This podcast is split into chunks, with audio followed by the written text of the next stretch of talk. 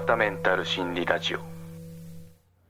はい今回は適応障害は音に敏感になるのかについて取り上げてみようと思います。はい適応障害音に敏感ですね。うん。そうこれ私適応障害で壊れるまでっていう本にも書いてるんですけどあとブログの記事にもなってるんですよね。まあ、ブログの記事が元であの本になったっていう感じですけど、なのでまた概要欄の方にリンク貼っておきますんで、興味がある方は覗いてみてくださいなんですけど、うん、そうですね、適応障害症状の3つってことで取り上げてて、で、その、音に敏感になってたんですよ、結論から言うと。で、それってこの適応障害の症状の一つに入るのかなっていう不思議になってあの調べてまとめたものになりますね。はい、ということであのそこの内容を紹介しつつでどうだったどうだったの？当時はっていうのを話してみようと思いますね。はい、適応障害の症状は主に3つのカテゴリーで分けられますよ。ってことで、はい、情緒的な症状ですね。抑うつ気分不安怒りあと焦りとか緊張による汗とか手の震えとかですね。っていうのが1つ目ですよ。あと2つ目っていうのが身体症状不眠ですねあと食欲不振とか全身に倦怠感ありますとか疲れやすいですよとかあと頭痛肩こり腹痛めまいなども入りますね。はい、で最後は問題行動ですね。これがあの会社員であれば、まあ、欠勤とか欠席とか遅刻早退暴飲暴食とかあとギャンブルに中毒になったりするとか、あと物壊しちゃったりすること、まあ問題行動ですよね。うん。起こる方もいますよってことで、この3つですね、情緒的な症状、身体症状、あと問題行動っていうのがあるそうですね。ってことで、うん。そう。で、私の場合なんですけど、抑うつ気分、不安、手の触れありましたね。うん。なんで、情緒的な症状ありますね。はい。で、身体症状ですね。不眠、食欲不振、全身倦怠感、あと肩こり。肩こりほんと左肩になんか粉木地蔵乗ってんじゃないかなってぐらい 重かったんですけどありますね。はい。ということで、あの、二つ、身体、二つ目の身体症状っていうのも当てはまりました。ってことで。うん。そう、そうなんですけど、まあ問題行動っていうのはなかったかなって思いますね。うん。欠席遅刻とかないですね。むしろあの会社に行きたかった、あの、派だったんで そう。っていうのはやっぱあの一人暮らししてたんで、まあ、社会との接点っていうのがそのやっぱ会社なんですよね会社でこういろんな人と話ができるっていうのがあってで週末になるとまあ一人ぼっちっていう風にあになってしまいますんでなかなかその人と喋りたいタイプなんで 私っていうのは。そうなると週末の方が結構辛かったかなって感じしますね、まあ、友達とかあとまあ家族とか、まあ、そのうちの兄弟なんですけど、と食事行ったりとかしてましたけど、まあ、どっちかというと、こう、ガヤガヤしてるのが平日だったんで、そっちの方がいいなと思いましたね。はい。そうですね。うん。で、ここの中だと、そんな音に敏感っていうのはないですよね。うん。そう、そうなんですよ。で、まあ、サンプル数1になってしまうんで、なんとも言えないんですけど、あの、音に敏感になってましたね、私。うん、そう。どんな時に気づいたかっていうと、あの、映画好きで見る、映画好きでよく行ってたんですよ。で、ま、ミッドウェイっていうあの戦争の映画があるんですけど、まあ、結構こう、ドカーンとかガヤガヤしてそうな映画と思われるかもしれないですけど、まあ実際にその通りなんですよね。やっぱあの、ネタがネタなだけに。うん。で、まあそれはそうと、まあ本編はそうなんですけど、本編の前にあの CM あるじゃないですか。あそこでなんか、ちょっと今回変だなって思いましたね。うん。そう。なんかあの、音がうるさく感じられたんですよね。うん。なんかいつもよりかこう、大きい感じに聞こえました。はい。で、おそらく、その、映画館の基準とかあると思うんですよ。音量このくらいにせえ、みたいな。まあ、テレビだったら、あの、音量25とか21とかあるじゃないですか。あんな感じで設定値っていうのはそんな変わってないと思うんですよね。うん。なので、何が変わったかっていうと、その自分自身が変わっているわけで、なんかその音っていうのがいつものそのボリュームでも、あの、もっと大きく聞こえた。まあ、敏感になってたんでしょうね。うん、そんな感じ。まあ、ちょっと分かりにくいと思うんで、例えるなら、こう、ヘッドホンで音楽聴くじゃないですか。あ、ちょっと上げすぎると、こう、不快になるとこがあるじゃないですか。あの不快なと感じですね。うん。ちょっと上げすぎ、音でっかいよ、みたいな。そんな状況になってましたね。うん。そう。なんで、なんかこう、体のセンサーっていうのか、そこがこう高まってるイメージありましたね。うん。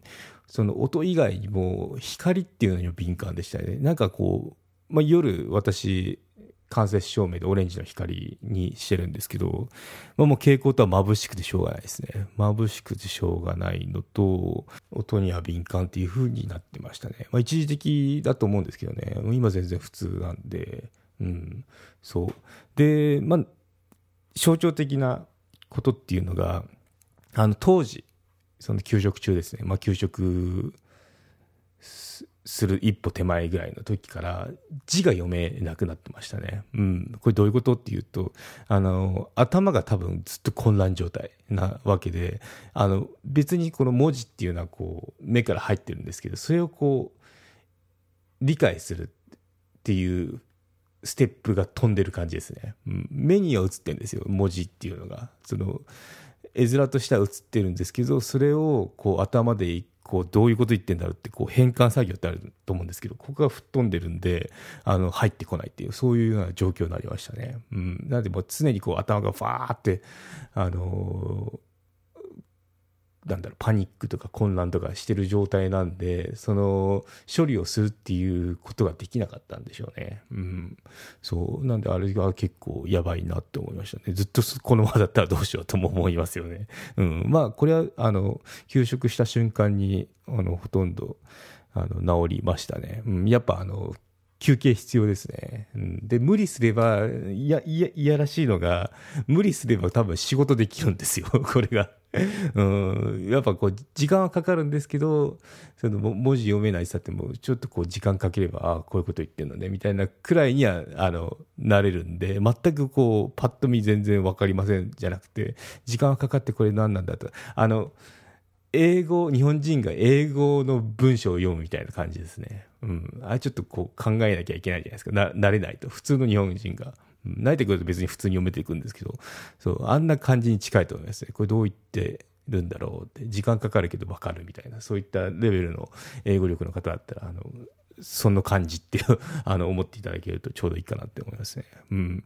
そうなんですよ。なんで結構、うん、不思議現象が起きてましたね。うん、で、音に敏感っていうのは、まあ、ここ、適応障害の症状にはないんですけど、まあ、あるんじゃないかなって思いますね。うん、あと、まあ、個人でも違うので、同じ適応障害仲間いるんですけど が、なんかあの、耳鳴りがするとか、あと、なんだっけな、耳鳴りとか、なんか、耳鳴りかな？耳鳴りがするって言ってました。なんか、キーンって音がするとか言ってましたね。うん。そう。不眠とか食欲不振っていうのは、まあ、一緒だったり、その人は逆に食べ過ぎてましたね。うん。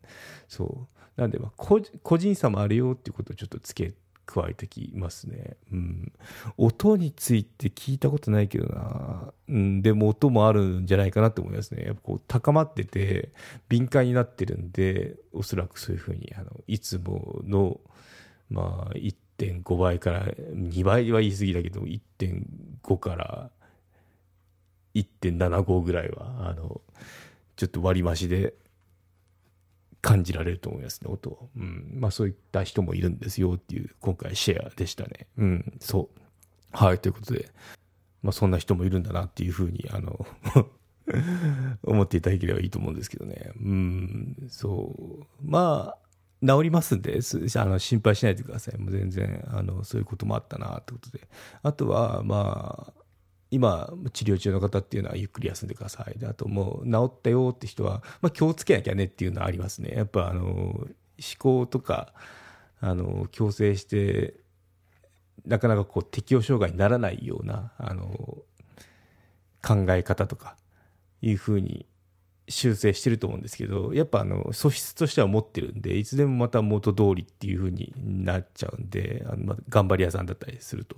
なんで、まあもうこのくらいで手を引いとこうっていう手加減っていうのも大事ですね。多分自分の中で、あの、ここまでやればっていうのっていうのは自分のその一回体壊してればその体壊すレベルに設定値ってあると思うんですよ。なので一歩引いたまあもう今回でいいかっていうようなそののも必要ですね、うん、まあもう頑張り屋さんっていうのはみんな知ってると思うんで、まあ、そこっていうのは手抜いたくらいが普通他の人の普通みたいに思っておけばあの手も引きやすいんじゃないかなって思いますね。はいということで今回のまとめにいきましょう適応障害で音に敏感について取り上げてみました。はいそうですね。症状としては特にあの語られてないんですけど私、まあ、サンプル数1なんて何とも言えないんですけど私の場合はありましたね。でまあそこでなんでそうなったのかなって思うと、まあ、その一時的に体のそのセンサーが敏感になってるからそういうふうに感じられたのかなって思いましたね。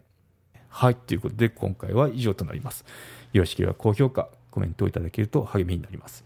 番組の登録はまだの方はご登録もどうぞよろしくお願いいたします。メルマガもやっていますので、ご登録のほどどうぞよろしくお願いいたします。エピソードの概要、要点をまとめてますので、サクッと情報のインプットに最適です。概要欄のリンク、もしくはひろわた .com を訪れてバナーをクリック、またはメニューのメルマガをクリックして登録してください。はい、ということで今回は以上となります。ではまた。